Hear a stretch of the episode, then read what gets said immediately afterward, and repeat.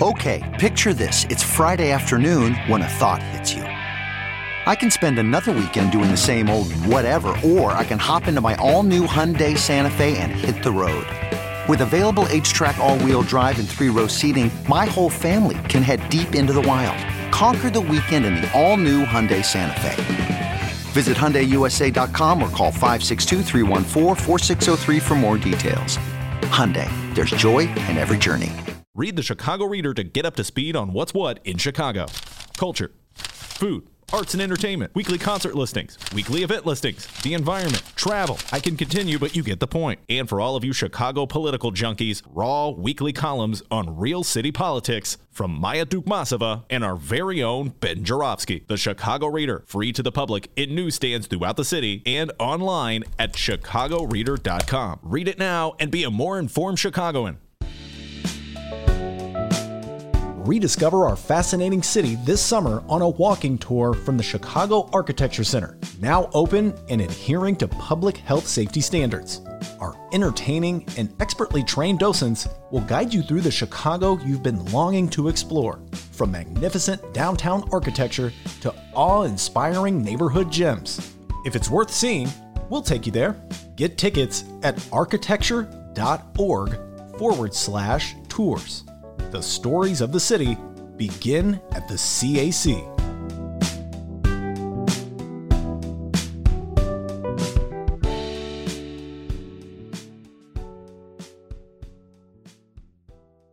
Let me tell you about voting by mail.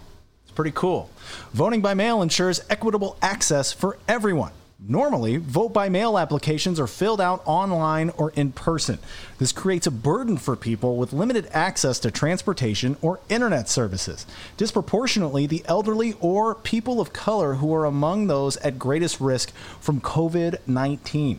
Because of the pandemic, a law was passed in Illinois for November requiring vote by mail applications be sent to anyone who voted in 2018, 2019, or the 2020 primary. This falls short of what is needed, particularly since these elections saw low turnout. We need to expand access. Mail-in voting is the best way to ensure everyone's voice can be heard safely. We can help expand voting access in Chicagoland by asking officials to send every eligible voter a vote-by-mail application. So, visit votemailchicago.com. That's votemailchicago.com for call scripts and a petition. One more time. Vote. VOTE. Mail. MAIL. Chicago. CHICAGO.com to make sure that every voter in Cook County has safe and equitable polling. That's correct. Hey everybody, how's it going? Your Ben Joravsky Show. Pre-recorded only. Sorry, live streamers. Not sure what's going on with the YouTube. Hopefully you found us and you're able to listen to today's show. But your Ben Joravsky Show for Friday, August 28th is just moments away. But before we do this, let's thank the following unions for sponsoring this podcast. Unions like the International Brotherhood of Electrical Workers, Local 9, the International Union of Operating Engineers, Local 150 are sponsors, as well as our dear friends at the Chicago Federation of Labor. Benny J, can you give us a Friday song of the day? Yes, I can. I'm going to give a song that's been on my mind for reasons I do not know, and I do not like it on my mind. So maybe if I sing it, it'll come off my mind. It's one of your favorites by Bobby Sherman. Bobby Sherman. Oh, I love Bobby Sherman. Yes. 1968. Here we go. One, two, three. I'm taking it slow. Hey, easy come, easy go. Boom. You did my favorite Bobby Sherman justice. The Ben Joravsky Show starts now.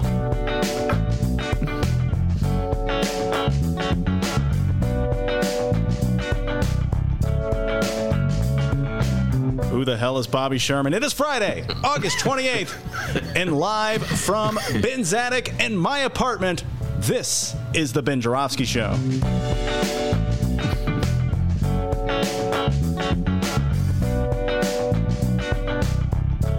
Today on the program, it's the return of Heidi Henry and Murray Briel, also known as the Heartland Mamas.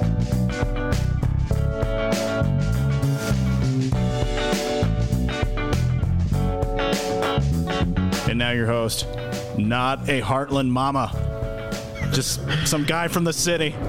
Chicago Reader columnist Ben Joravsky. Hello, everybody. Ben Joravsky here. We're calling this TGIO Friday. And here's why. No, D. I did not say TGIF Friday, which would be, thank God it's Friday. Well, it's a lot of Fridays. Friday.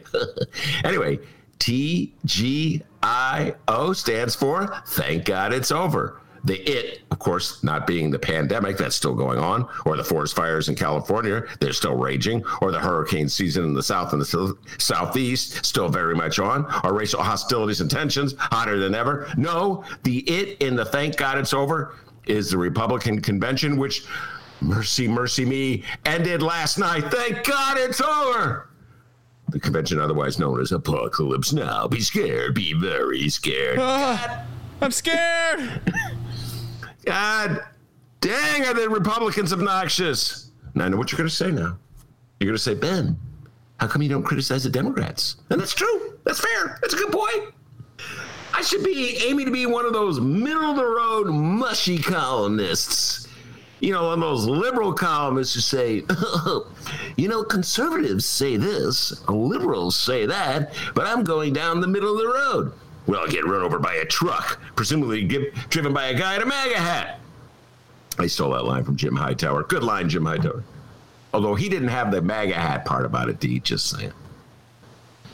So, yes, there are a few similarities between the Democratic convention and the Republican conventions. I watched them both. Both are essentially infomercials staged to spew propaganda to the masses, most of whom have made up their minds. So they're really only trying to win over a handful of swing voters in a handful of states who can make the difference in deciding who gets to the White House. Because as we all know, we have this insane system of electoral college where the loser gets to win. In this case, the Republican Party, and we have Democrats who defend it. Then our founding fathers wanted the Electoral College. What do you care about the founding fathers, Democrats? They also wanted slavery. I do not understand Dems, D. Do not understand Dems.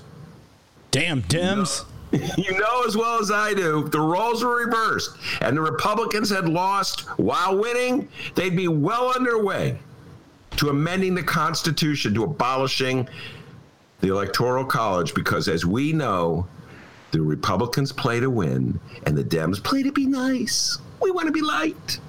Oh, can we get along? Anyway, as a special bonus, an end of the week bonus for all listeners, I will now perform my encapsulations of the convention infomercials, complete with my own soundtrack.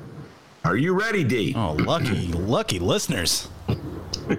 Hold on now. This is a performance piece. Hold on. Gotta have a drink of water, D. Sorry, D. Water just gets better and better every day. Here we go. Wait, is that Kamala Kool-Aid or water? It's just straight up water. I've already consumed enough Kamala Kool-Aid to last me a year. I love Kamala. All right, here we go. You ready, D? First, the Democrats. We're great. You're great. Republicans are great. Well, not so great, but we love them anyway because we go high when they go low. And now we'll sing a song. I love you. You love me. We're a happy family. Do do do do do do do do do. We're the Democrats. Yay! And now the Republicans. Meat, red meat, be scared, be very scared. Be scared of Antifa, be scared of black people. Cat scratch fever. And then interspersed, that got various Trump kids going, Daddy, Daddy, I love you. You're the greatest daddy. I love you so much. Well, today's show's interesting. This is a performance piece, D. All right? Please keep me in the will. Yeah, that always sounds like whenever those Trump kids get up there. Hey, don't cut me out of the will. Huh? I'm going to say something nice, Daddy. Listen to this. Eric's up there. I love you, Dad. Donnie Jr., I love you more than Eric. God, what a weird family. Anyway, and then more scared. Be scared. As I like to point out, the Republican Party put a spotlight on the McCloskeys, those wingnuts from St. Louis who waved their weaponry at peacefully protesting Black Lives Matter demonstrators who just happened to be walking by their house. They were not on their property. They were not violent in any way. And the McCloskeys are given a prominent position in the Republican convention. They've turned them into heroes, folks. And up next is Kyle Rittenhouse, the kid from Antioch who killed two people in Kenosha. You watch. The Republicans are starting the campaign to turn him into a hero. I see it already. Brian Urlacher, former linebacker for the Bears, he has signed on to it. I've seen it out there already. It's already building. The kid's some kind of hero. The kid is some defending what? Capitalism? Who knows? But it's only a matter of time, ladies and gentlemen, before President Donnie signs on. You watch. He's going to tweet out some love to that kid before all is said and done. You know, I've been predicting that the Democrats would win in November. But now, after these conventions, I'm nervous, and I'll tell you why. Because generally speaking, when it comes to politics, dirty, dastardly, mean, and low down beats the high road every time. America, prove me wrong. We got a great show today, everybody. The Heartland Mamas, man, they are so fired up. Heidi Henry and Murray Briel, they're going to be talking about, they're breaking down the Republican. They watched all 4 days of the Republican convention. They did that. So you don't have to, ladies and gentlemen. And they're going to break down their highlights, the lowlights, get them going. And Ramana Hussein will be here. We'll be dropping her over the weekend. So we'll have a Ramana rundown. We're just going to drop it over the weekend. Man, we have a busy day, D. Hope you're taking your steroids. David Ferris. I don't take steroids. Oh, sorry. Well, I hope you smoke. WBEZ. Hey, I stop smoking pot. I don't do steroids. Give me a call. Okay. I hope you had a lot of cups of coffee. How's that? There we go. That would fit in with the BEZ. Oh, have you tried the coffee? I should stop making fun of BEZ. Anyway, where was it? David Ferris will be here, and Alderman Carlos Ramirez Rosa. So we're going to be very busy today, Dennis and myself. Two busy young men, or at least one busy young man and a busy old man, doing a lot of conversation, a lot of talk, and dropping these shows today and over the weekend. Ben, I figured it out. We're live now. Oh, my God. Yeah, let's see if anybody will join us. We are wicked late. What? Wow, you're a genius. Should I start to sing? Should I sing the songs that I was singing? Yeah, sing them that I Love You song. Guys, here's what, live streamers, here's what you missed. Ben was giving us a recap on both the DNC and RNC conventions. Ben, what was the DNC convention like? It comes out of this song. I love you. You love me. We're a happy family. And then, where's that from, man? That's from Barney, the kids show. I'm surprised you know that. I love Barney. Don't say anything bad about Barney, okay? And then the Republican, I just thought Ted Nugent, the only Ted Nugent song I know is Cat Scratch Fever. Win, win, win. No, you had more. You had more, though. There was a. Ooh, ooh. Oh, yeah, no. Meat, red meat. I want my red meat. Be scared. Be very scared. Be scared of Antifa. Be scared of black people. Be very, very scared of black people. Catch scratch fever. Republicans. Such a warm and fuzzy party. Oh, then I had my whole bit about the kids. You know what? Anybody listening right now live, you're just going to have to listen to the podcast, right, D? Huh? There you go. They can download it where? Wherever they download. Come on, man. Get wherever you podcast, right, D? You'll get there. At both Chicago Sun-Times and Chicago Reader websites and wherever else you download your favorite podcast. Job security, ladies and gentlemen. Ladies and gentlemen, I'm not letting him go to BEZ. Okay? BEZ's not letting me go to BEZ as well. When they come looking for him, that's when the bidding war starts. All right, BEZ, you think you're taking him away from me? Negatory. Anyway. All right, give me my intro. Oh, So Heidi Henry will be here. Murray Briel will be here. Ramana Hussein will be here. David Ferris will be here. Alderman Carlos Ramirez Rosa will be here. But before we do any of that, the young man from Alton, the man they call Dr. D, with the news. Hey, guys, how's it going? Carlos Ramirez Rosa will be available on Monday. So he's not going to really be here, but he's going to be available on Monday. Boy, working with you is just some kind of something. Sorry, man. How's it going, everybody? I'm Dennis.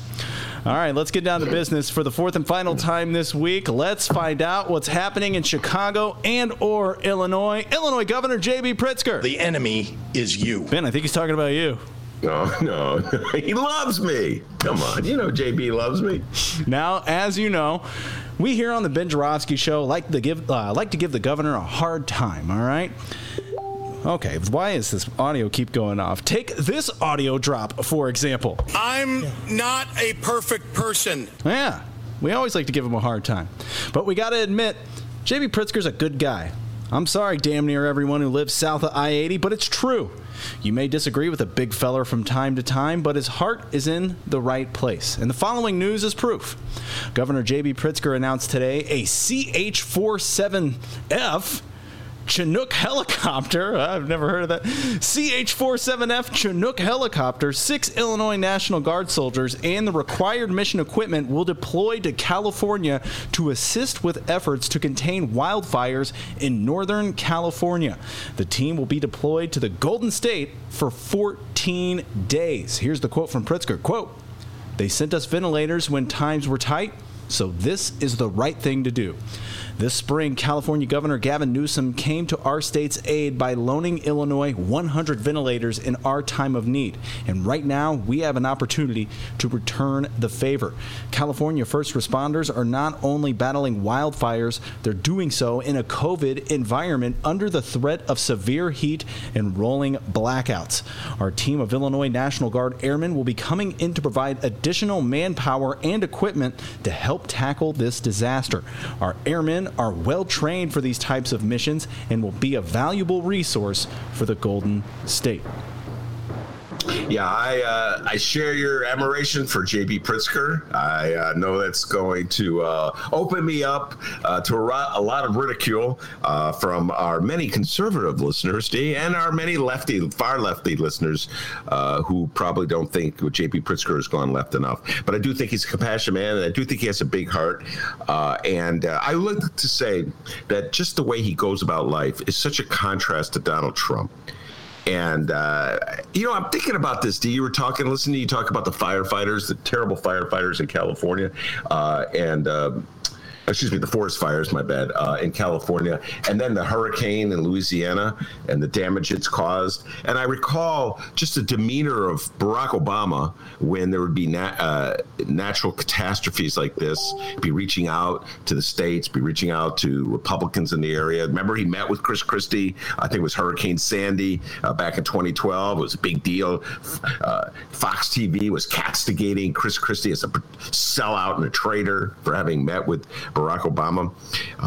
It's just symbolically the diametric opposite of Donald Trump, who just heaps contempt on any blue state, no matter what has slammed them or what hit them. He doesn't care about blue states because, as I say, it's all about the Electoral College. He's written off California. He's never going to win California. I don't even know why he's even on the ballot in California. Remember, there was an effort, the California Democrats were talking about kicking him off the ballot because he hadn't released his income tax statements. So I said at the time, Donald Trump, you should let him kick you off the ballot. And that'll just prove how ridiculous our Electoral College system is. Anyway, so the amount of hostility Trump shows is directly contrasted with the way Pritzker goes about business and the way Obama goes about business. And I'm really hoping, D, that going high beats going low, even though I have this sinking feeling that low is going to win. All right. Once again, no public events scheduled for J.B. Pritzker this afternoon. Ben, any idea to what the governor is up to this warm afternoon? Yeah, he's got this new thing he does, D, where he takes power walks. along the lakefront, but he moves. Lori, don't worry. He doesn't stop. He doesn't look at the sky or anything. He just keeps walking, and he has headphones on, and he listens to our show. That's what he does. Oh. So right now, I don't know. Is the audio working right now? He's probably going, what's going on? Where's Dr. D? I love when he says, not a doctor. Where is that? Dude, I have no clue if this is working or not, but it says we're live. It says we're live, so I don't know. So who knows? You know, and so he does that, D, and then so like if we're not working. That's J.B. Pritzker freaking out. Where's the show? Where's Dr. D? So every now and then he goes back and he listens to the Eagles' greatest hits. Right now he's singing "Just Another Tequila Sunrise" as he walks along the. That's what he's doing, D. You asked me, I told you. I'm jealous. It sounds like an awesome day. Yeah, it's kind of hot out, though. Yeah, very hot. JB, if you're power walking out there with the headphones on, make sure you're hydrated. Drink plenty of water. Yeah. Drink water. All right. In other statewide news, President Donald Trump, please hold your ears. You may not want to hear this. According to the Illinois State Board of Elections, more than 1 million Illinois voters have requested vote-by-mail ballots for the November election as voters respond to a statewide push for mail voting amid concerns over COVID-19. The number of requests puts Illinois on pace to substantially exceed the record it set for voting by mail in the 2018 general election, when 430,000 votes were cast by mail, accounting for 9.3% of all ballots. In the 2016 general election, I'm sorry, I'm getting everybody. There's live streamers going, "Where's the show?" Oh wait. Yeah, there's no chat. Jay Marie jumped on. Okay, so we're back on, and there's no chat. So I'm going to figure that out as we go along here. Just hang tight. Keep listening. Several hats here on the Ben Joravsky Show. Wearing a lot of hats. Can we just take a time? Dennis has been doing an admirable job. From about 10 minutes to 1, he goes, Ben, the live stream isn't working. And ever since then, the guy I've been watching, I can watch him on my screen. He's like moving stuff around. All right, I'm gonna figure that out, and I gotta say, boy, we had one hell of a streak with no mess ups on the show. By the way, so I know for what it's worth, I'm keeping track of all these. So 1 million ballots by mail apps this time, 400,000 in 430,000 votes were cast by mail. That's okay. Accounting for 9.3% of all ballots in the 2016 general election, 370,000 votes, 6.5% of all ballots were cast by mail. Ben Joravsky, your thoughts? Well, I'm trying to do the math, and I was not a math. I'm no Dan Biss. I'm trying to figure out who is. Can you juggle? I'm trying to think of how many people actually voted. Oh, here's a math challenge for all listeners out there. So there were 370,000 vote by mail ballots in 2016. Follow me on this, ladies and gentlemen. And that's 6.5% of all the ballots cast. How many ballots were cast? What is 370,000 6.5% of? Dan Biss, if you're listening out there, can you get back to us right now? I'm trying to get the live stream chat, Dan Biss, all right? So when I get that up, please weigh in, you genius. But, and this is, if the Dems win, this is how they're going to win. Vote by mail. It's easy come, easy go. And seems to be a theme song of the day. So I encourage everybody to do it, but the Dems got to be vigilant. Can't do any of this nice stuff, Dems. You got to make sure you have lawyers absolutely every precinct, every county, because those Republicans play to win. If it means cheating, they're going to cheat. So you have to fight them, all right? You got to have your lawyers ready to go. Why do I have this feeling? Why do I have this feeling that Joe Biden and Kamala Harris are going, let's just get along? No, that can't be. Kamala Harris is tough. She's a former attorney general. Come on, Kamala. Wake Joe up. Yeah, I was going to say, why do I have the feeling that Joe Biden's still in bed right now? What? No, he gets up. He gets up early. You know, he's an early riser. He probably goes to bed at 9, but he's probably up at 5. You know, he's not like me. Although, D, I got up at 5 this morning. I didn't tell you that. Oh my God, are you okay? Everything good? Do we need to talk? Yeah. Well, Should I just shut the show down? We have a little one-on-one. What's up? Maybe. Can I just cry on your shoulder? No, I got up at 5. I couldn't sleep. Read the newspaper. It was so depressing. The articles about the Republican convention and the wing nuts that are in the Republican Party. And you watch this, folks. I think the live stream was down when I was opening. You watch. They're going to be turning Kyle Rittenhouse, the kid from Antioch who killed 2 people in Kenosha. They're going to be turning him into a hero. You watch. Just a matter of time. That's my prediction. So I'm reading about all this stuff. It's just crazy, absolutely crazy. I guess that's why I couldn't sleep. But then I went back to bed, Dave. That's the good news. I got about an hour, So it's not all bad news, okay? I did get to go back to bed. You're strange. Okay, let's. Anything else you'd like to add about those the mail-in ballots? No, that's pretty much it. Yeah, mail them in. Come on, get those lawyers at every place where those ballots are counted.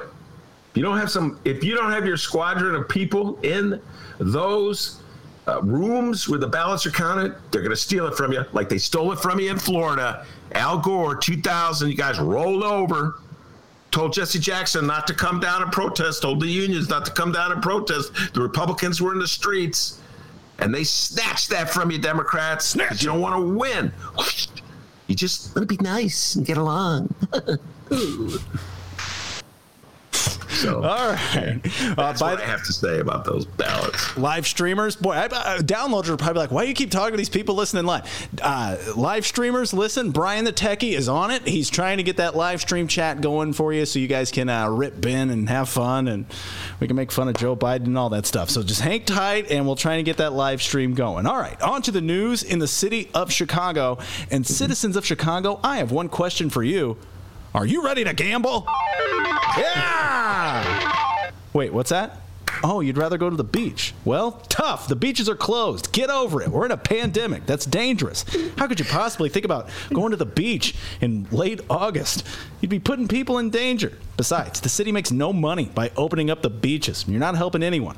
But don't worry, because apparently we all have permission to get excited about this news. The city of Chicago is one step closer to having a casino. Give me that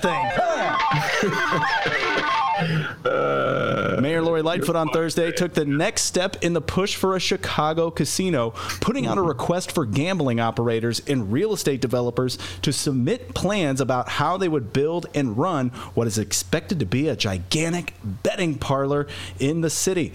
The request for information from the operators was the expected next step after Springfield lawmakers came through with the changes to the casino tax structure that the mayor wanted, the legislation that allowed a gambling hall in the city. So, nothing wrong with that, right? A giant building where everyone gathers close together to give a good majority of their hard-earned money back to the city. A casino, right? We're pumped. Let's see here. The request for information from the operators was the expected next step.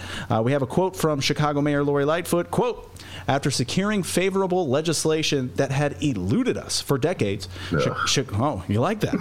Chicago can finally pursue a once-in-a-generation opportunity to bring a casino to our city, generating hundreds of millions in new gaming revenues to shore up the city's pension obligations and drive up huge levels of infrastructure funding in Illinois, as well as creating thousands of new and much-needed jobs for local residents. So remember, everybody, beaches bad, casinos good, bad,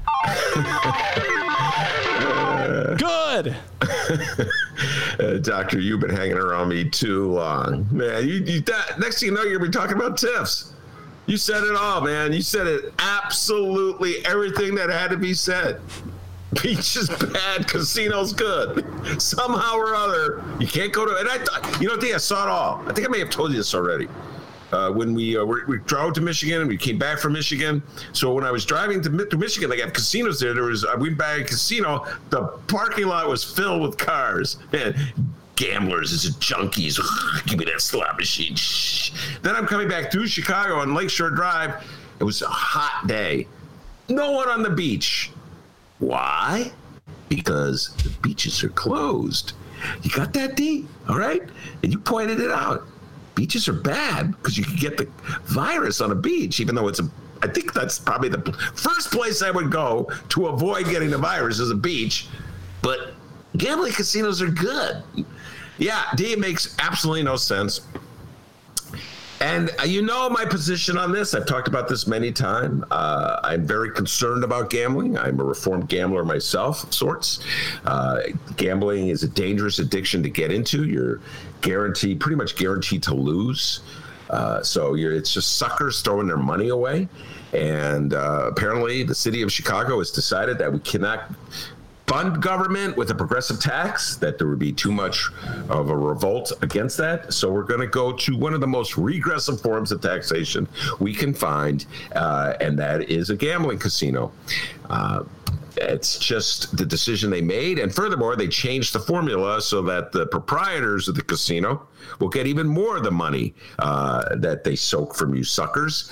And that's how we're going to fund our police pensions. I'm a big believer in funding our police pensions. As I pointed out yesterday, I was hoping that the alliance between the Fraternal Order of Police and Donald John Trump would result in federal assistance for our police pension system. I mean, you got to get something for loving the president, Canizera. I just thought, maybe he would help you out with the pensions so we wouldn't have to soak the suckers with a casino to pay for the pensions. Well, that's potential tongue twister, huh? Soak the suckers with a casino?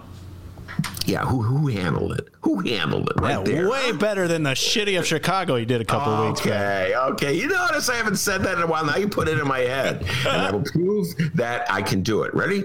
The city of Chicago. There you go. Soaking the suckers with casinos. Man, that is tough, dude. Say that 10 times.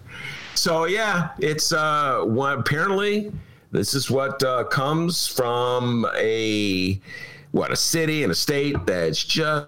I'm not certain that fair tax is going to pass. The odds are against it. Mayor Lori Lightfoot has already made it clear that she doesn't want to implement some of the new progressive taxes that people like Carlos Ramirez Rosa, who will be guesting the show later today, are proposing. So it soaked the suckers with a casino. Nice. Way to go. You did it like 3 times.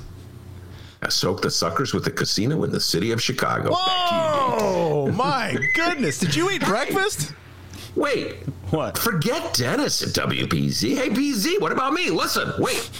With us on the show is Mabel Middle of the Road, who will have it both ways and not take a stand. Welcome to the show, Mabel. Oh, it's great to be here. WBEZs, they're not impressed. Well, see, just my new strategy. If I openly audition for the BEZ job, they'll give it to you just so they won't have to give it to me. There you go. I'm looking out for you. All right. Well, I know we can take morning shows off of that list. There's no way you'd be able to wake up for a morning show. So. Don't they have evening shows there? You're right.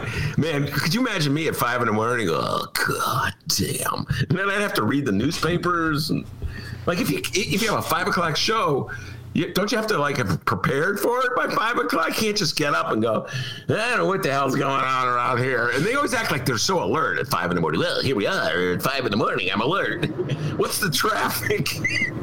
Yeah, D, I'm not, you're absolutely correct. I'm not made for the morning shift. Maybe the afternoon drive. All right, and if you can all hear right now, WBEZ is throwing away another resume that Dennis just sent him. Wait a minute. Here's this. Here's the sound. Here we go. Here's the resume. There it is. And for those keeping track, that's resume number 6. Number 6. Hey, here's a good idea. What about a slot machine on the beach? No, better yet, put it in a library. Because they have opened the libraries in the city of Chicago, but the beaches are closed. Although, D, I must admit, I'm a bit of a hypocrite here. Okay, true confession time. Although I make fun of Lori for Mayor Lightfoot for closing the beaches and opening the libraries. I've been going to the library. Don't let that get around. What a nerd. Just stop it. I love libraries. I love libraries, and I go to the library, and I put on my mask, everybody, okay? And they got it set up so you can only go one way. And you know what I mean? They got it set up like arrow this way, arrow that way. So they're doing a good job. So Thank you for opening the libraries, Mayor Lori Lightfoot. I do appreciate that. In all sincerity, I'm not being facetious or sarcastic. For once. All right. So there we are, everybody. Your local news there. Boy, what a road we went down on this one. The live stream came back up in the middle of it. I think we have a live stream chat. Kathy just said, no chat. I think it's there. Go check it out. I put a message that says, hey, y'all. Respond back if it's working. If not, okay, on Tuesday we'll do a live chat, and I'll figure all this out. So right now I am reaching out to Murray Briel and Heidi Henry, the Heartland Mamas. And while I send that, and we wait for the Heartland Mamas, we need to try to convince all of you listening to download this weekend's Benny J bonus interviews. That's right. Every Saturday, Sunday, and Monday, brand new one-on-one interviews with Ben Joravsky and a guest for you to download. And, well, this weekend, more of the same. So let's go over this weekend's lineup. On Saturday, well, we're doing something a little different here. We're going to talk with the Heartland Mamas today. And right after we get done with the Heartland Mamas, we're going to end the show. And then we are going to give you the Romano Rundown as a Saturday bonus interview. Ben, tell everyone what you plan on talking about with Romano. Well, Romana and I are all fired up to talk about first ladies. This is something on my mind. I went on a mini riff on this on Tuesday. We're going to take the deep dive. Like, what is it with campaigns thinking that the way to win over voters, particularly women voters, is to showcase the first lady? I find that just, it's kind of demeaning to vote. It is. Take kind of out of that sentence. I just find it a demeaning thing. Like, a voter, why would a voter care about the spouse? Like, oh, well, I really like the spouse's haircut or the way the spouse wears the dress or the style. Why? Like, But so many Republican strategists were saying that Melania is the key to winning over the women's vote. The Melania is very important. Guys, we all know they don't have a real marriage, not a real relationship. We all know it's some kind of contractual deal, you know, where Donald Trump, the news reports that came out after the election was that Melania was renegotiating the prenup. She was taking that. She had a little leverage she could use on Donald Trump. I'm not. Was that Ken Davis? What's that? No. I'm not in judgment of it. I'm just saying. But we live in this like make-believe world where I believe in fairy gods, princesses, and let's hear what Princess Melania has to say. So, you know, that's one of the things, just one of the things that we'll be on. And Romano's ready to riff on Nikki Haley. David Ferris will be another one of our guests. That's going to be on Sunday. By the way, Saturday is when Romana is going to be available by 5 a.m. On Sunday, yes, David Ferris is back. He was here earlier this week giving us a DNC rundown. Sunday, he's going to give us an RNC rundown. Isn't that right, Ben? Yes. Very good, Dennis. It's like you read my mind, like the song says, if you can read my mind. And so he's going to give us the RNC. He's already sent me a bunch of funny tweets. He's not as pessimistic as I am. He believes that the Dems can win. By the way, if you haven't heard it already, we had Troy LaRaviere on yesterday. Holy crap. That was a great interview. It was a great interview. And Troy was on fire. Troy, of course, is the head of the Chicago Principals Association and a big-time Bernie Sanders supporter. And he went on a couple of riffs that were just – he went on his explanation of implicit bias and what's going on in Kenosha was fascinating, but also pretty surprisingly strong comments about the need to support Joe Biden. Hello. And, hey, Murray. Also, Murray Briel is joining us. And so, yeah, I urge everybody to check out Troy's, the interview we did with Troy. And then finally, on Monday, we have Carlos Ramirez Rosa. I don't think so, but I shall check. Okay, Murray, hang tight. Can you hear me? Murray, we'll bring you. Murray, we can hear you loud and clear. What a show it's been today. Murray, we can hear you loud and clear. Can you hear us? No, I don't think Murray can hear us. Why are you being a pain in my mushbuka? Murray, don't swear. Whatever you do. Can you hear us? Hey. Okay. Why can't I hear? Huh. You can hear me? Yeah, we can hear you. I can't hear you. Okay, working. Yeah, there we go. Yeah, it's okay, Murray. Oh, Lord. Do we take all this stuff out of the podcast here? We just keep it in just to let everybody know what kind of a crazy Friday it's been. I'm going to give her the hand signal here. I will call you back. All right. So I will call you back. We'll see if we can do that. All right. I think she got the hint there. Okay. Boy, this is fun, isn't it? Yeah. Wait, are you still there, Ben? Okay. No, it was so funny when Murray came. I could see her on my screen, and she was like, "What's going on?" And I bet Ken Davis again. Then I thought she was gonna just go on a riff of swearing. Yeah, I know. Me too. And I was like, Murray, don't swear. But you were talking about this here. Like I'm just gonna say it right now. This Troy LaRaviere interview. No offense, other guests we've had. This is the best interview we've had. All of 2020, Troy LaRaviere laid it down. He spoke a lot of things on the 2020 election, the vote blue no matter who. He gave a great reason for having cops in school. I just thought it was a fantastic interview from Troy LaRaviere. Everybody, you need to go download that ASAP after this show. Yeah, his riff. Yeah, there were like three or four that he went on. The opening bit about what implicit bias and what was going through the cop's mind when he shot Jacob Blake was impressive.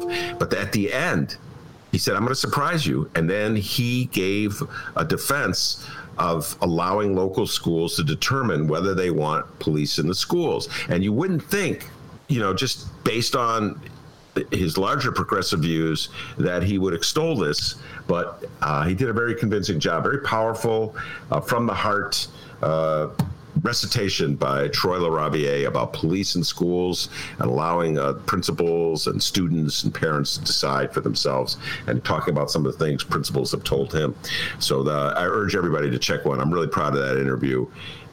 We dropped it last. We were going to drop it this weekend, but Dennis is like, "No, that's too good. Let's drop it right now." Oh, and so I sat there and said, "Hey, download it tonight, everybody." And that'd just be weird. And Monday, Carlos Ramirez Rosa, the 35th Ward Alderman, Alder Monday. Okay, we got Murray Briel here. Let's see if we can hear her again. All right, let's see. Murray? There you are. Can you hear us, Murray?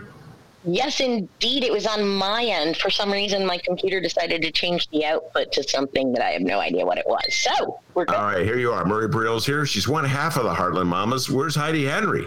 She's still on her way. Well, we'll start the conversation with Murray Briel.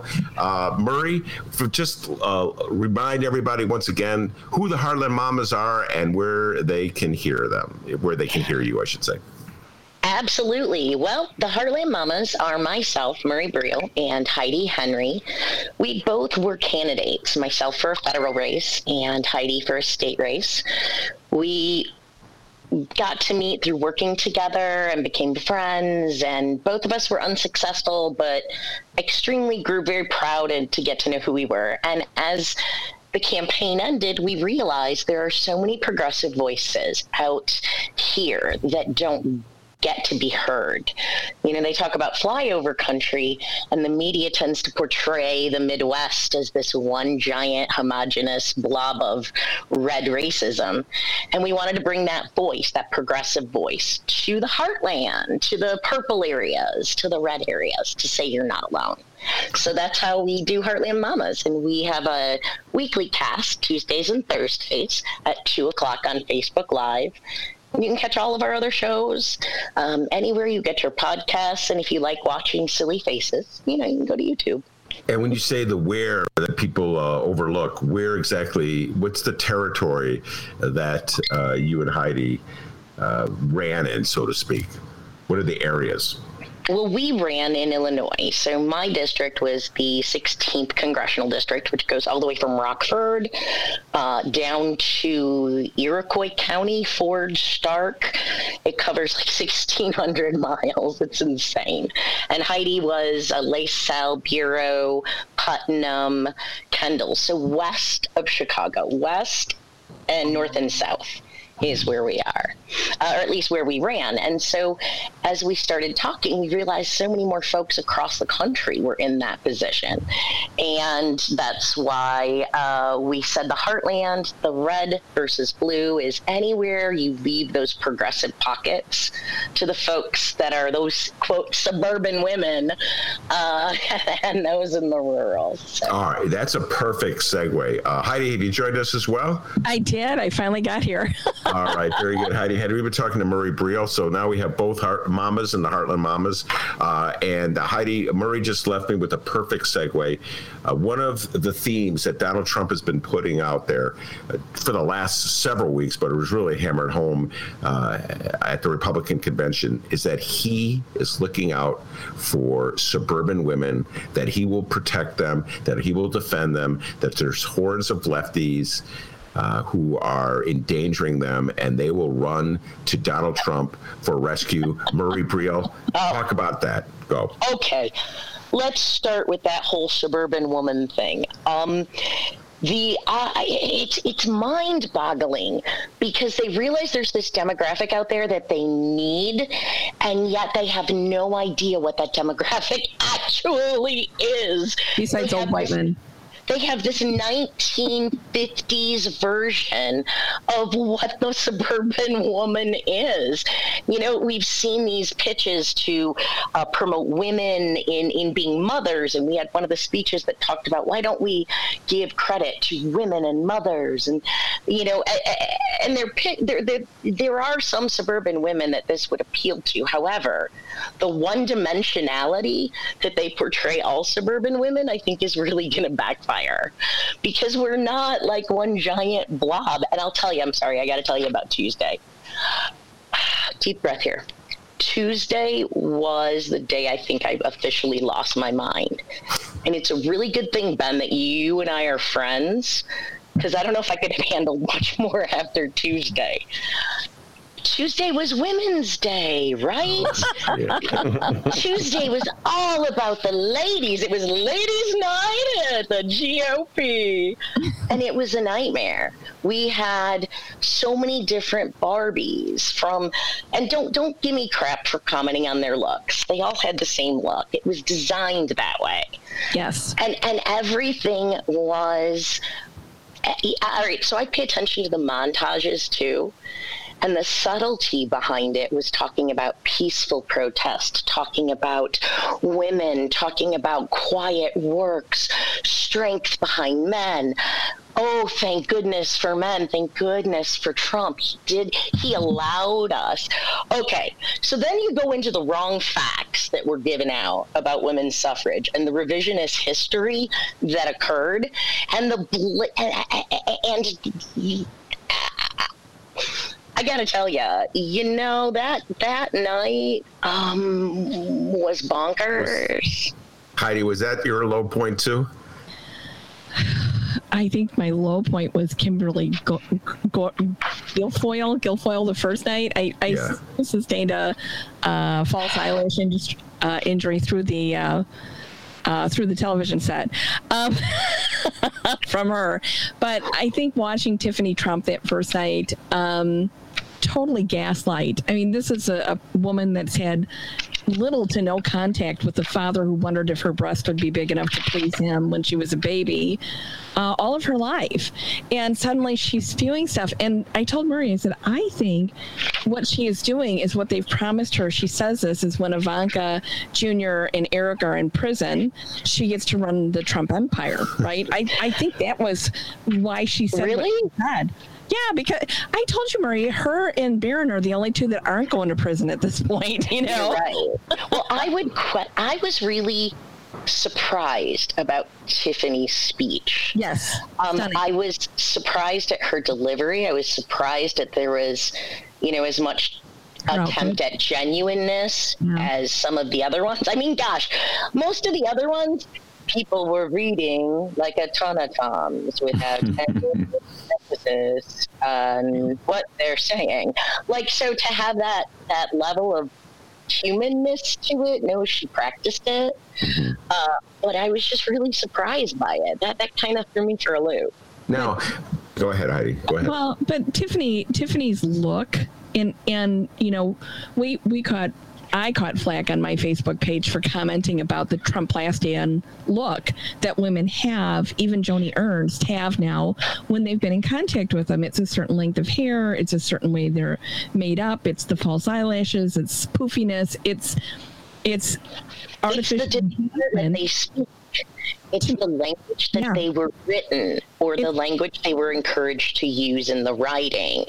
Very gracious that there was an existence, that they were allowed to have what they have. That was the overreaching theme. They fed the same mold, and they become Stepford wives, right? You remember that movie, Ben, from the 70s, where they just become automatons. They are not individuals anymore. They are like cookie-cutter versions of women, and it's hard to see that after you see the DNC, where you see real working women, real women with real opinions.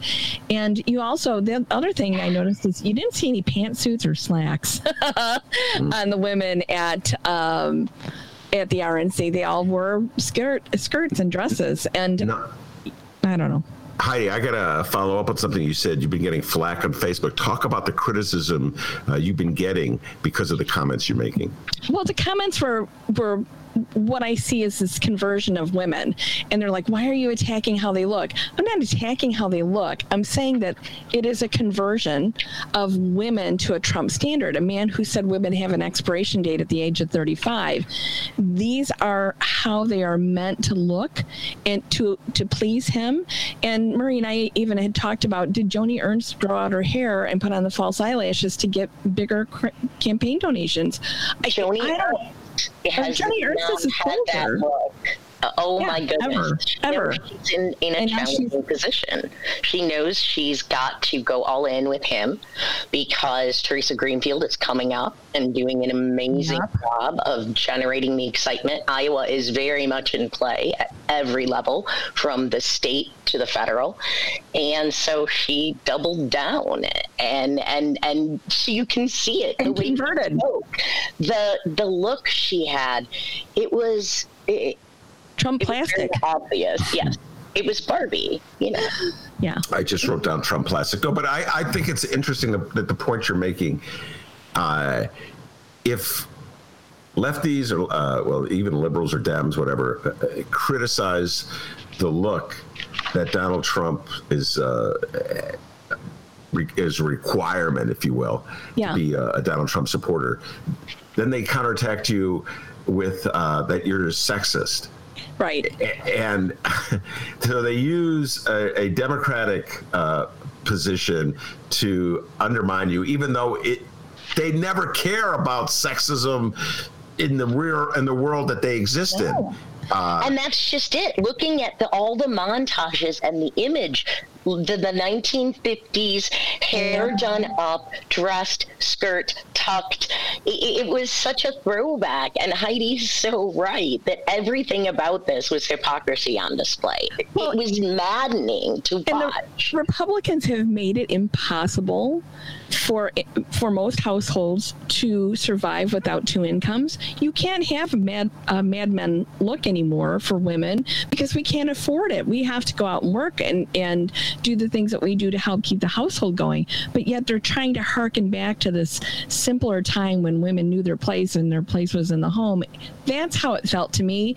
And the conversion of the look of these women to become this Trump plastic look, it was offensive on a level that most Republicans, frankly, aren't going to get. And I'm surprised when Democrats don't get it, when women, progressive women don't look at it and go, oh, my God, the conversion is complete. You know, so she is now a Stepford wife, you know, so. Well, but what are the themes that they made in Women's Night? And I think they may have made it another night, but was that Donald Trump, I think Kellyanne Conway pointed this out, and we'll start with Heidi and then get Murray's response to this, that Donald Trump has empowered women. This is the theme. Is Dennis ready to beep us?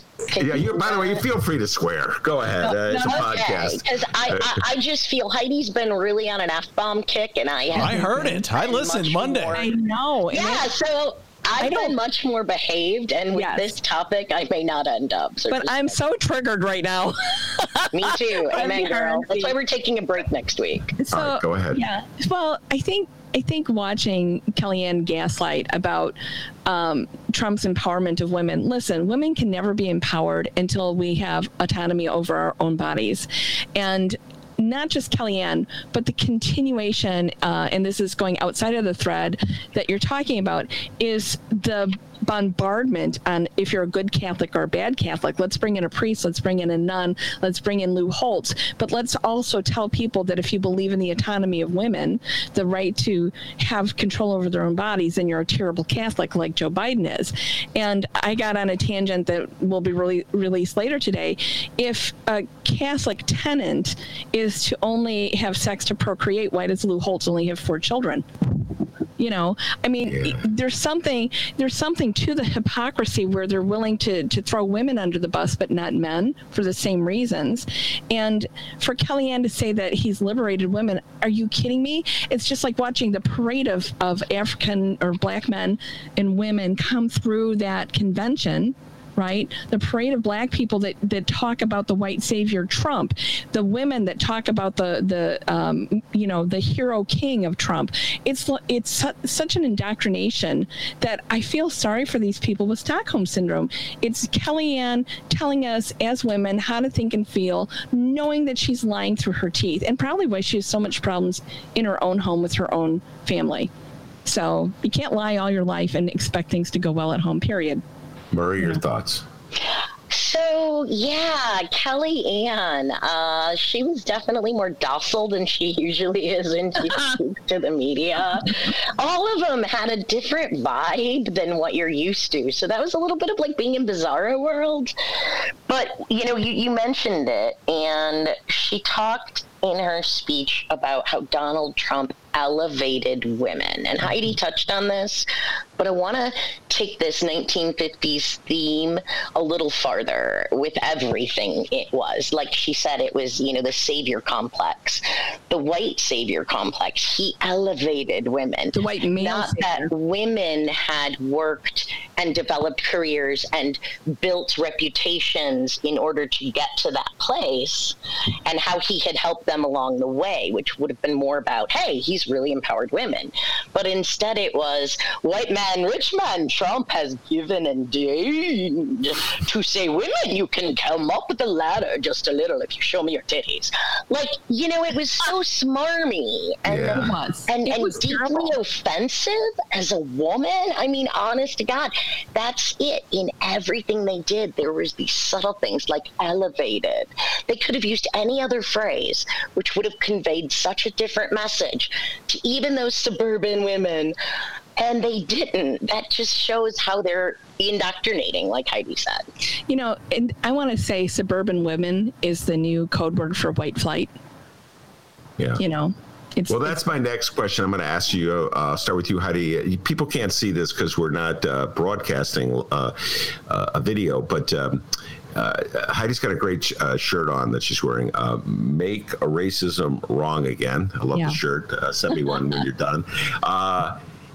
One of the themes, and I've been talking a lot about this in the show, Heidi, one of the themes of the Republican convention that was beamed out is essentially white people, be scared, be very scared, and I, Donald Trump, will protect you, which is so bizarre since so much of the turmoil has happened on Donald Trump's watch that suddenly, you know, he's not responsible for it, and he will protect us. Very bizarre mixed message, but you're going around wearing a shirt that says Make Racism Wrong Again. I wholeheartedly love your shirt, but do you think folks in your neck of the woods support the sentiment on your shirt, or do you think they're being moved by Donald Trump's message? Well, you know, I infamously wear shirts like this everywhere, and they can say a variety of different things. Murray's been with me when I wear them, and the response is always really positive because most people are thinking it, they're just afraid to say it, and they're afraid they are alone. And especially in these red areas, you get out here and you think because the very aggressive people in my area are the Trump supporters, are the racists, are the bigots, are the QAnon that work for the LaSalle, Illinois Police Department, right? Those are the people they're concerned about. So they see, you know, this 59-year-old woman wearing a shirt like this, and I'll take you out if you want to argue with with me, you know? And, but I do this to spark conversations. I do this for people to say, hey, I really agree with you. And I've never had one bad incident wearing something like this. So yes, I do believe, cause you know, and I go to places where the good old boys hang out, the Farm Supply, sporting goods store, you know, and with a total come at me bro attitude. But you know, a lot of times I forget what I'm wearing and somebody will comment on it and I'll say, yeah, you know, I'm glad to know, you know, we're glad to know we're not alone. She's put me in an awkward position or two in the middle of Trump country wearing something where I'm like, I think I'm either going to have to box or run. I don't know which way this is going to go. But yeah, we have seen some of that. But it's always gone well, hasn't it, Murray? You know, it's always gone well. We've never had a problem with it, and we've worn it. I wore a shirt that said "One Issue Voter Defeating Donald Trump" to and from the MAGA rally we attended. It's because people need to know they're not alone in this fight, that there are other people who support the positions of forward thinking. They may not call themselves a progressive, but they know they're not a racist, and they're heartbroken over what they see in their communities.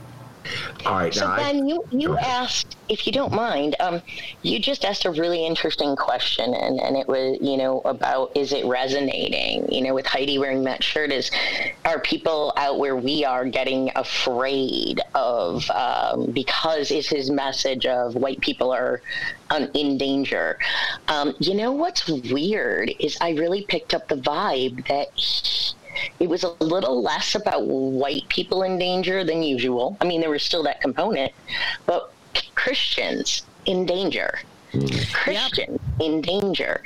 Christians in danger. And the white thing in danger out here isn't playing well. Most places it's not playing well.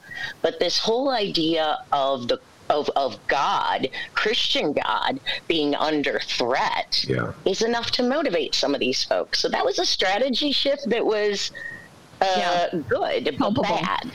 Yeah, no, I got to tell you, so many inconsistencies. You just triggered something there, Murray. So many inconsistencies in the Republican Party. And I don't know if I had this conversation with either one of you. I have a feeling that Heidi and I have this conversation. I have a strong libertarian streak in me, where I believe government should just stay out. So that's why I'm very sympathetic to the notion of free expression and for the legalization of marijuana, pretty much drugs across the board. It's just this like, stay out of my life attitude. Very much forward. Get off my lawn.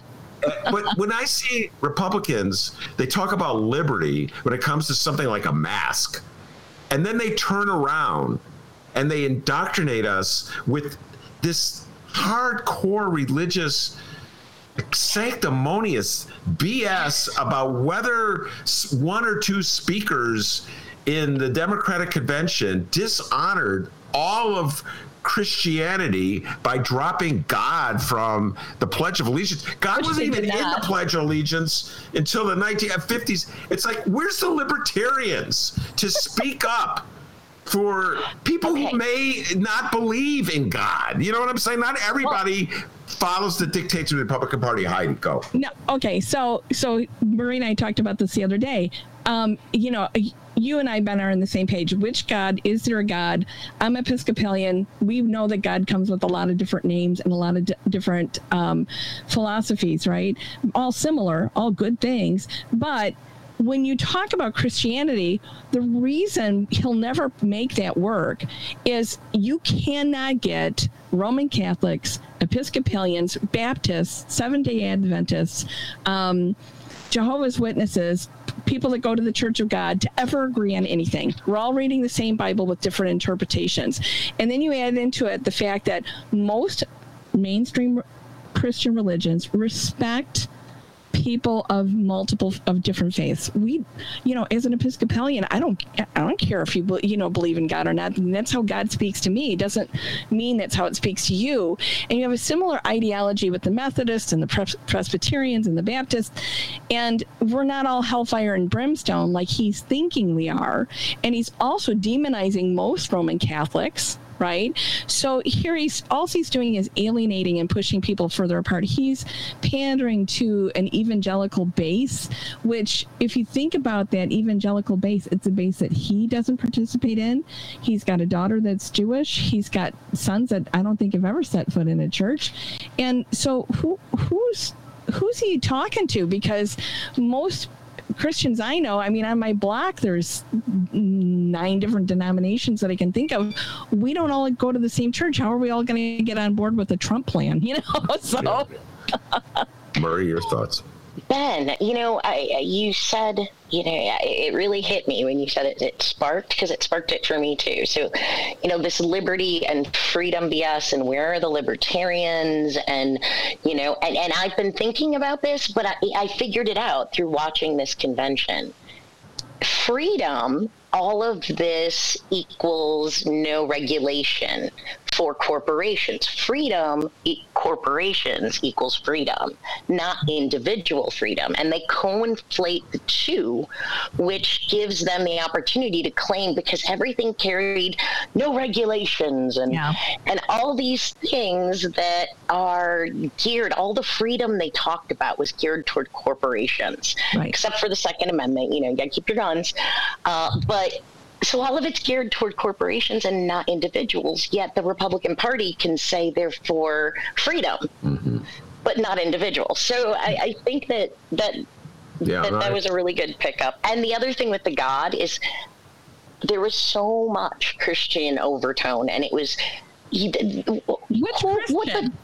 well, no, forget it. You know what? Yeah. What about all the other faiths that God is something else? Yeah, Republicans have carved that out for so long. I mean, there is, I don't know, you know, it's been so carved out down to just Republican God, which is unrecognizable to any other religion, including Christianity.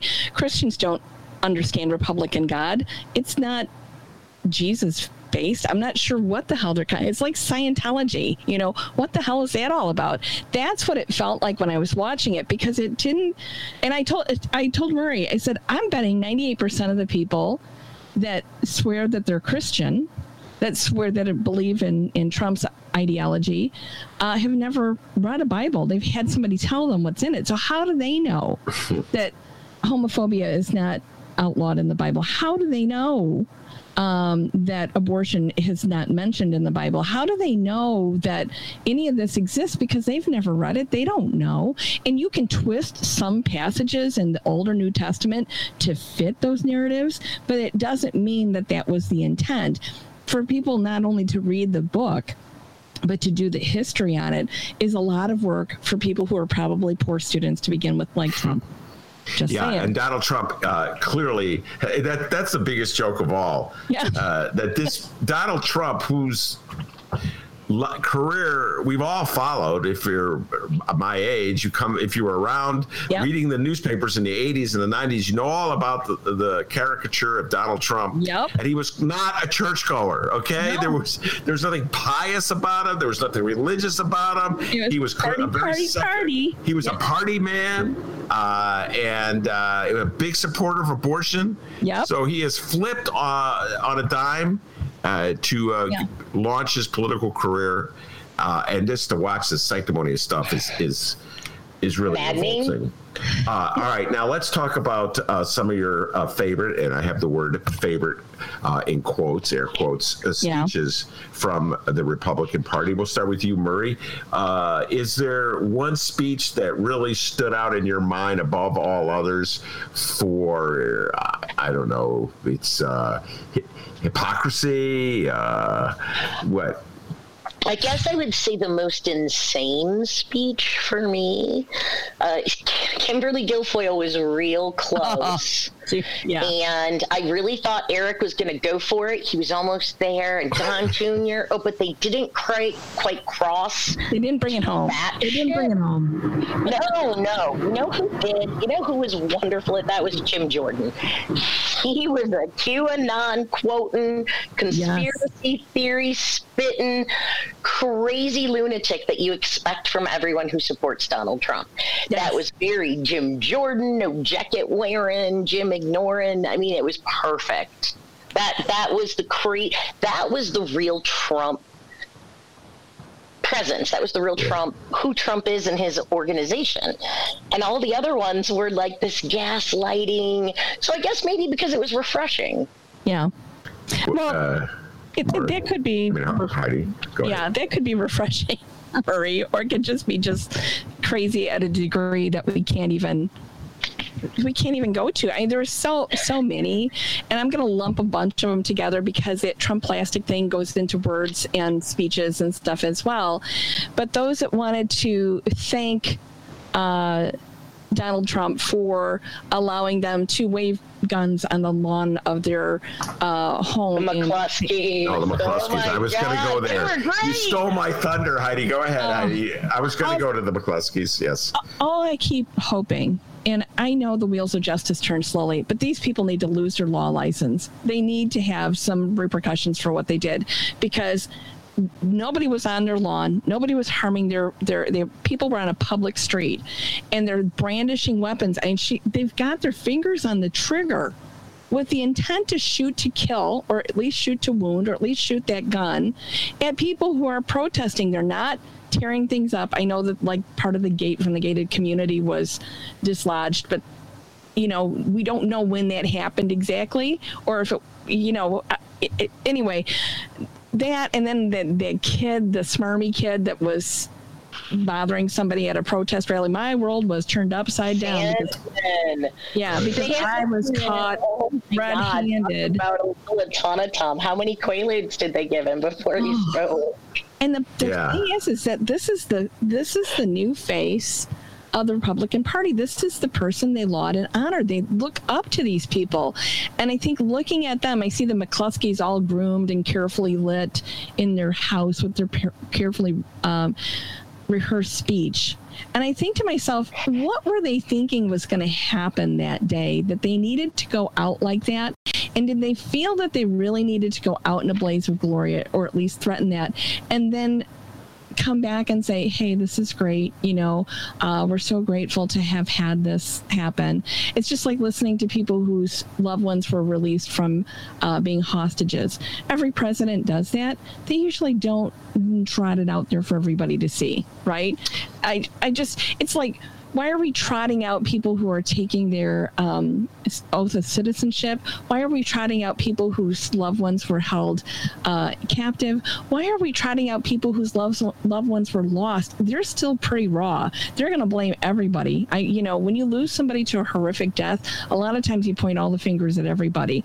It wasn't Obama's fault. Probably wasn't Trump's fault. Stuff happens. We live in a crazy ass world, and if you're in the wrong place at the wrong time, you're going to get abducted. You're probably going to get killed, and especially if you're a woman, because they had one somebody who had been helping Syrian refugees. I'm sorry, you're in one of the most unsafe areas of the world, and you're a woman. I used to love Anthony Bourdain. I used to love watching him, wishing I could be like that. And I didn't know he was such a tragic figure, but it is not safe for Murray or I to go traveling around the world like that. We know that, so we don't. That's why you don't ever see women hosts doing that. So don't blow that up as if it's Obama's fault. It's just one of those things. It's why women are not safe in this world, and we're becoming less safe in the United States. But I, Tom Cotton, who comes up with a lot of bravado that tells you that Biden's not going to keep you safe. I'm sorry, the crap that's all going down right now is on his watch. And it's leftover racism for electing a half-white president in Barack Obama. All right, now. You mentioned the McCloskeys, the glorification of the McCloskeys, they turning them to heroes, giving them that prominence when they're right now, by the way, they're lawbreakers, or they've been alleged lawbreakers. Yeah. I think the next one, and I would love to hear Murray, first you, and then Heidi, your thoughts on this. I think the next one coming is Kyle Rittenhouse, who's the 17-year-old from Antioch who went up to Kenosha and killed two people. And already I'm seeing on the internet people paying homage to him as though he's a hero. And I said this earlier in the show. You probably didn't hear it because our sound wasn't working at that moment. But I believe that's sort of the next frontier for the Republican Party. They're from the McCloskeys, who just waved the guns, to Rittenhouse, who actually shot the guns. That will be the next hero they prop up and promote as a savior. And I predict that Donald Trump will move from this sort of cautious, guarded response, which is no response, to actually, I don't know, maybe sending out a tweet in support of him or retweeting. Go, Murray. I think you are 100% right. And take that one step farther. Again, remember, I watched all the montages, and there were at least 5 references in montages to the Wild West. To when Trump had his speech, he brought up all of these figures throughout history that were Wild West pioneers, that were Second Amendment, that they used for Second Amendment, you know, that they were rebels in their own time, which was weird because, you know, you're not supposed to be against things if you're, I don't know, that whole thing was very, but to say that the next wave is going to be these people and that it's going to be Kyle Rittenhouse, I think is 100% right. And there's going to be more Kyle Rittenhouses, many, many more, because they will get glorified. They will, you know, they'll probably get pardoned. Why not? They're not getting the scrutiny that they deserve. Look at the media covering it.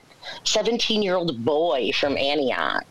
Now, if that was any other ethnicity, would they be getting that same commentary at 17-year-old boy?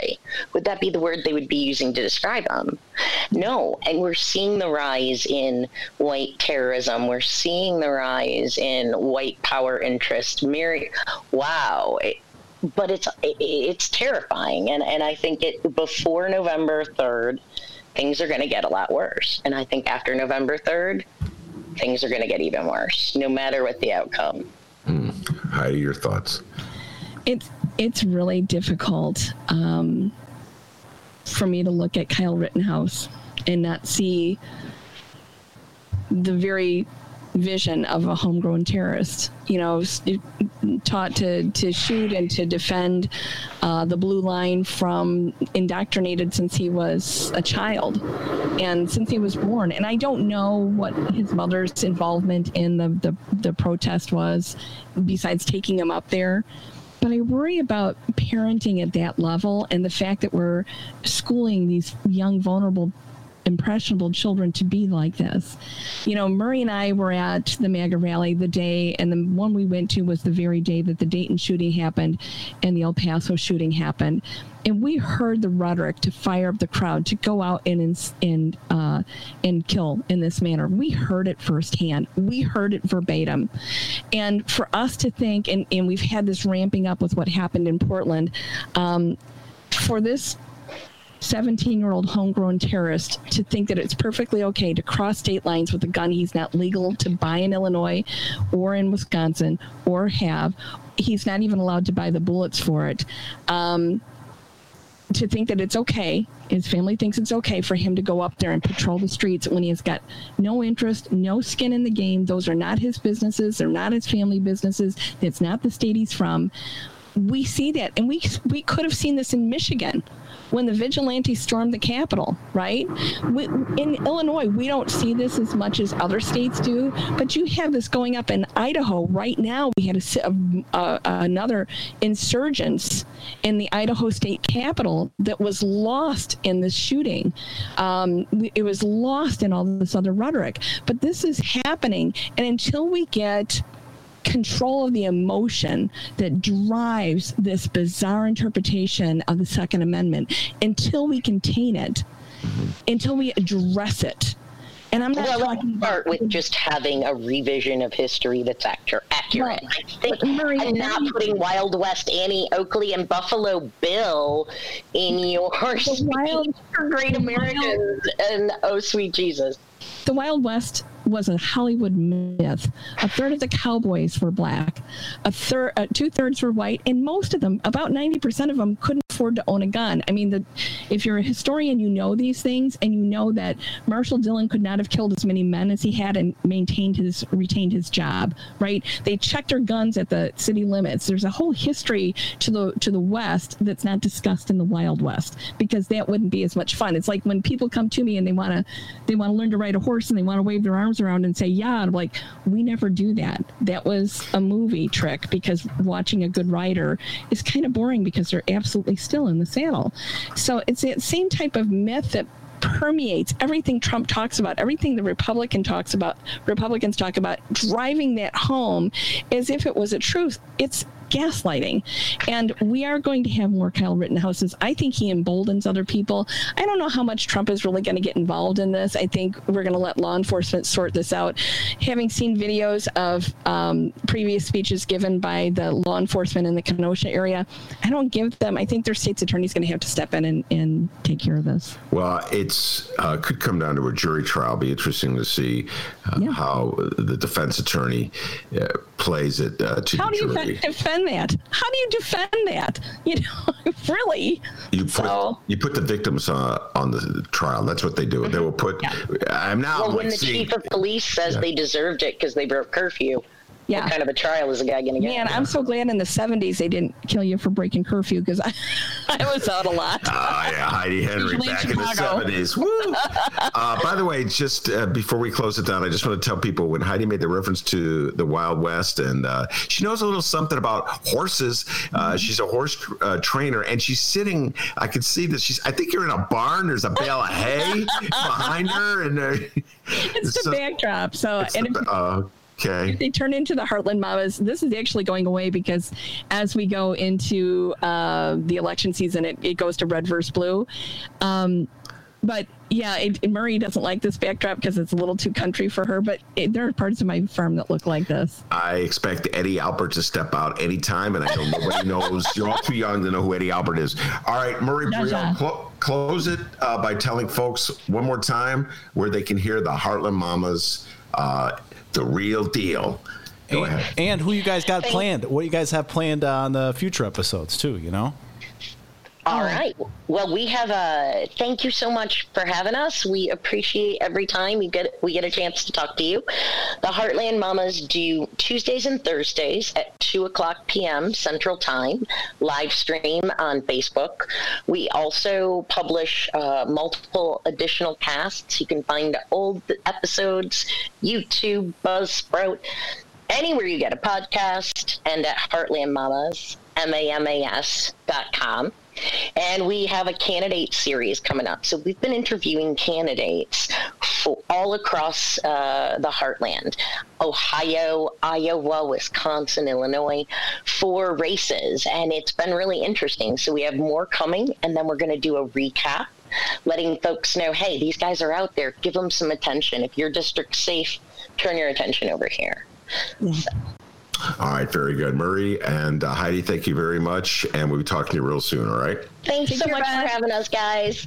Bye. That's Murray Briel and Heidi Henry, the Heartland Mamas. Dee, before we head out the door, you got any updates for us? Yeah, we got a few updates here. Since we had that awkward beginning there in the show with the local news, I figure we'll do a few local stories, and then we'll ride out of here. What do you say? I think that's a good idea. All right. So first up, Ben, you're really going to like this story. Just heads up, you're going to be one proud host here in a few minutes, all right? Okay. The following comes from The Hill. The NBA and the National Basketball Players Association announced a plan today to return to the league's playoffs, as you know, as well as a commitment to convert some arena facilities into in-person voting locations during the 2020 general election. Have you heard this news, Ben?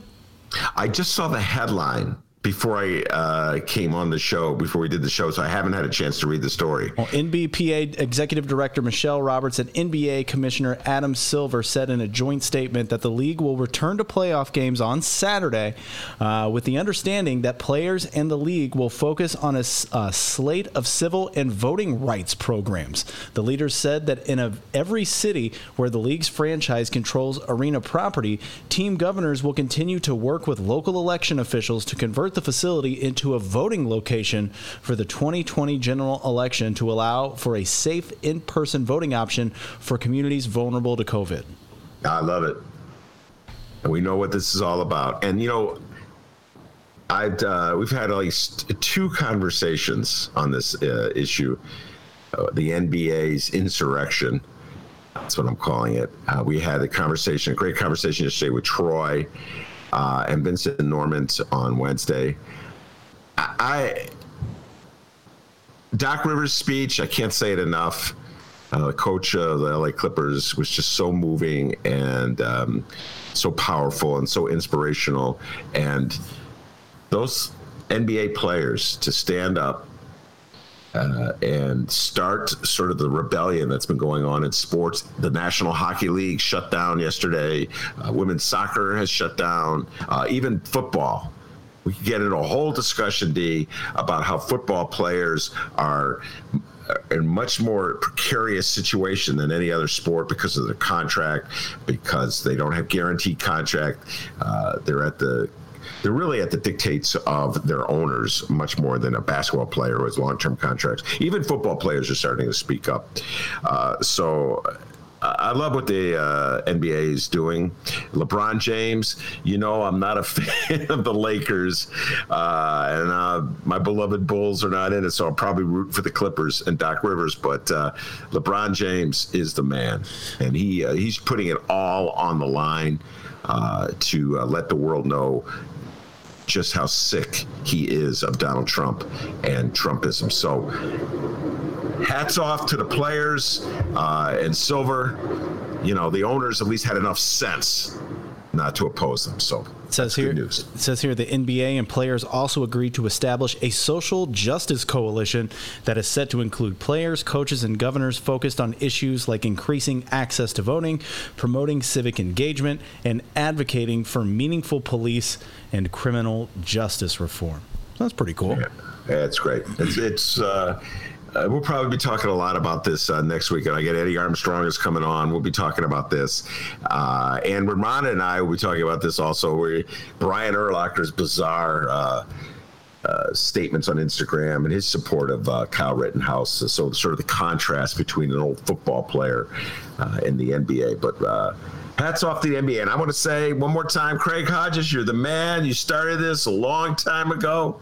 And LeBron James and Chris Paul and all the other players in the NBA are carrying on with your tradition. Bulls, put Craig Hodges' jersey up at the rafter. Could you do that? Man was a three-time three-point shooting champion. He was a trailblazer on the issue of just standing up for social justice. I think it would be a nice thing to do. I think I'm going to write a column about that. Oh, look at that. There you go. Coming out. There you go. I think I'm going to write a column about that.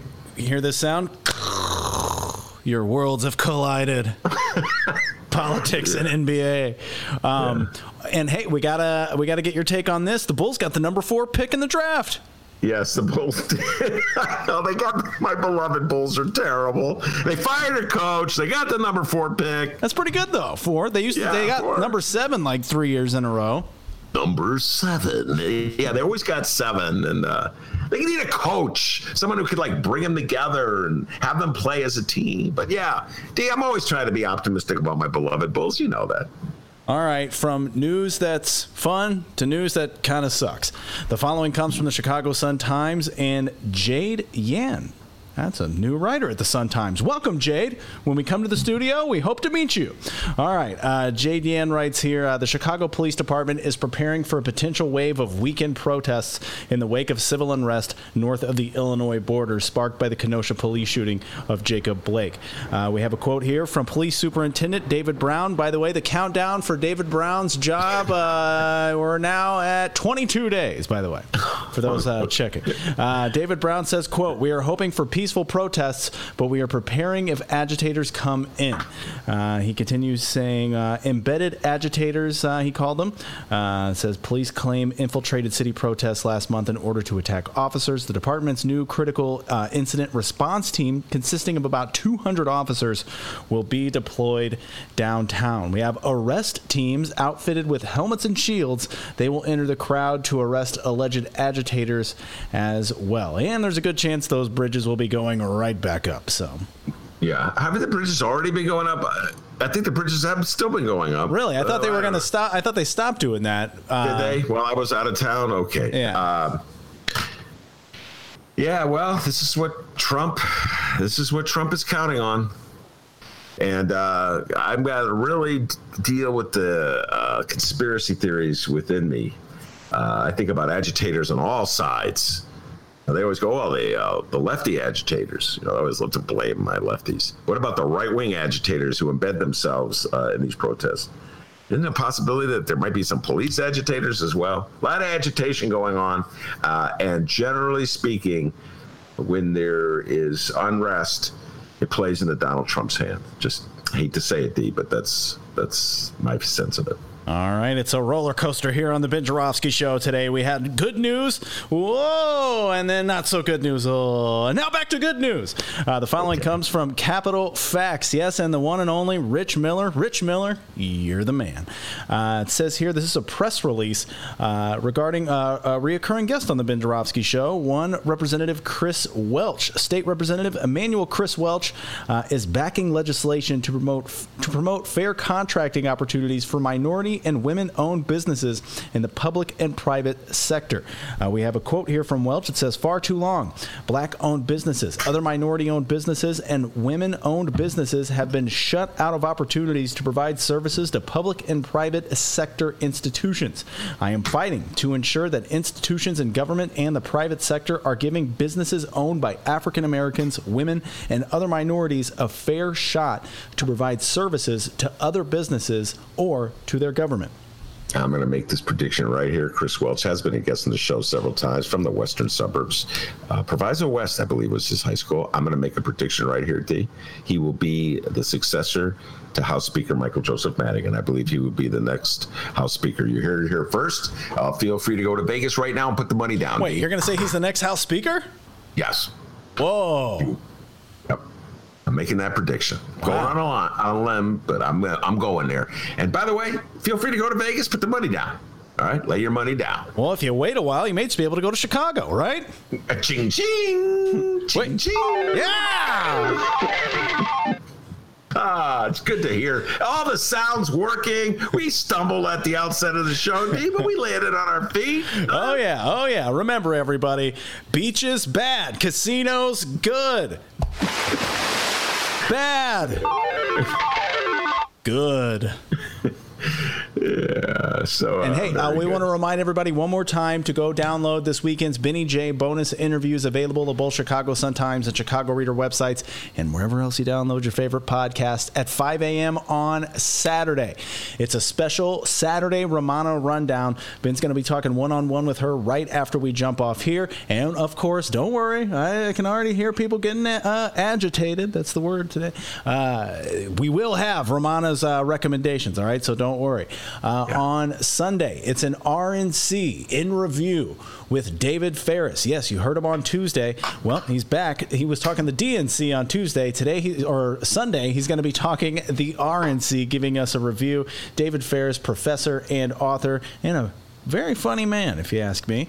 And on Monday, it's Alder Monday with 35th Ward Alderman Carlos Ramirez Rosa. Ben, what are you going to be talking about with Carlos? Everything. Carlos sent me a text. He said, I'm talking everything. So, you know, it would be Republicans, Democrats, Bernie, Biden, Kenosha. Oh, and we'll do a little Chicago talk. We'll take the deep dive a bit on the resolution that went down last week about bringing the National Guard to Chicago. And Carlos actually voted for it. We'll get his thoughts on that, too. So, yeah, everything under the sun with Carlos Ramirez Rosa. Send me a text. Whatever you want to talk about, ask away. So I'm looking forward to that. All three of those interviews will be available by 5 a.m. on Saturday, Sunday, and Monday. So, hey, cock-a-doodle download those Ben Joravsky bonus interviews. Live chat family, hey, sorry for the technical difficulties we had there, but we figured it out, and we can now go back. We had a good streak going, Ben, of days with no F-ups on the Ben Joravsky Show. But back to square one, I guess, with that, huh? Yeah, but I thought we managed to land on our feet. So good, Good job to you. You really were wearing many, many hats. I want to thank the Heartland Mamas for coming on and giving us their heartfelt thoughts on the Republican convention, telling it like it is. Heidi Henry, Murray Briel, and of course, thank the man, the myth, the legend, who really earned his keep today. And as Heidi and Murray will tell you back home in Alton, they call him Dr. D. Give yourself a raise, take it out of petty cash. Have a great weekend, everybody. The enemy is you.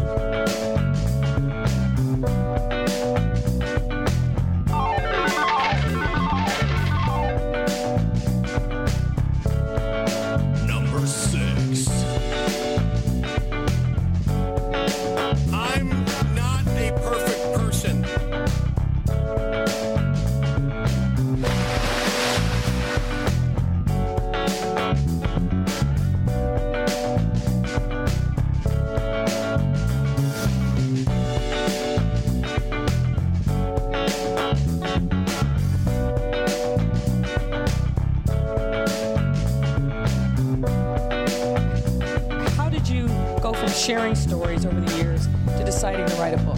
Good question, Mayor. Good question.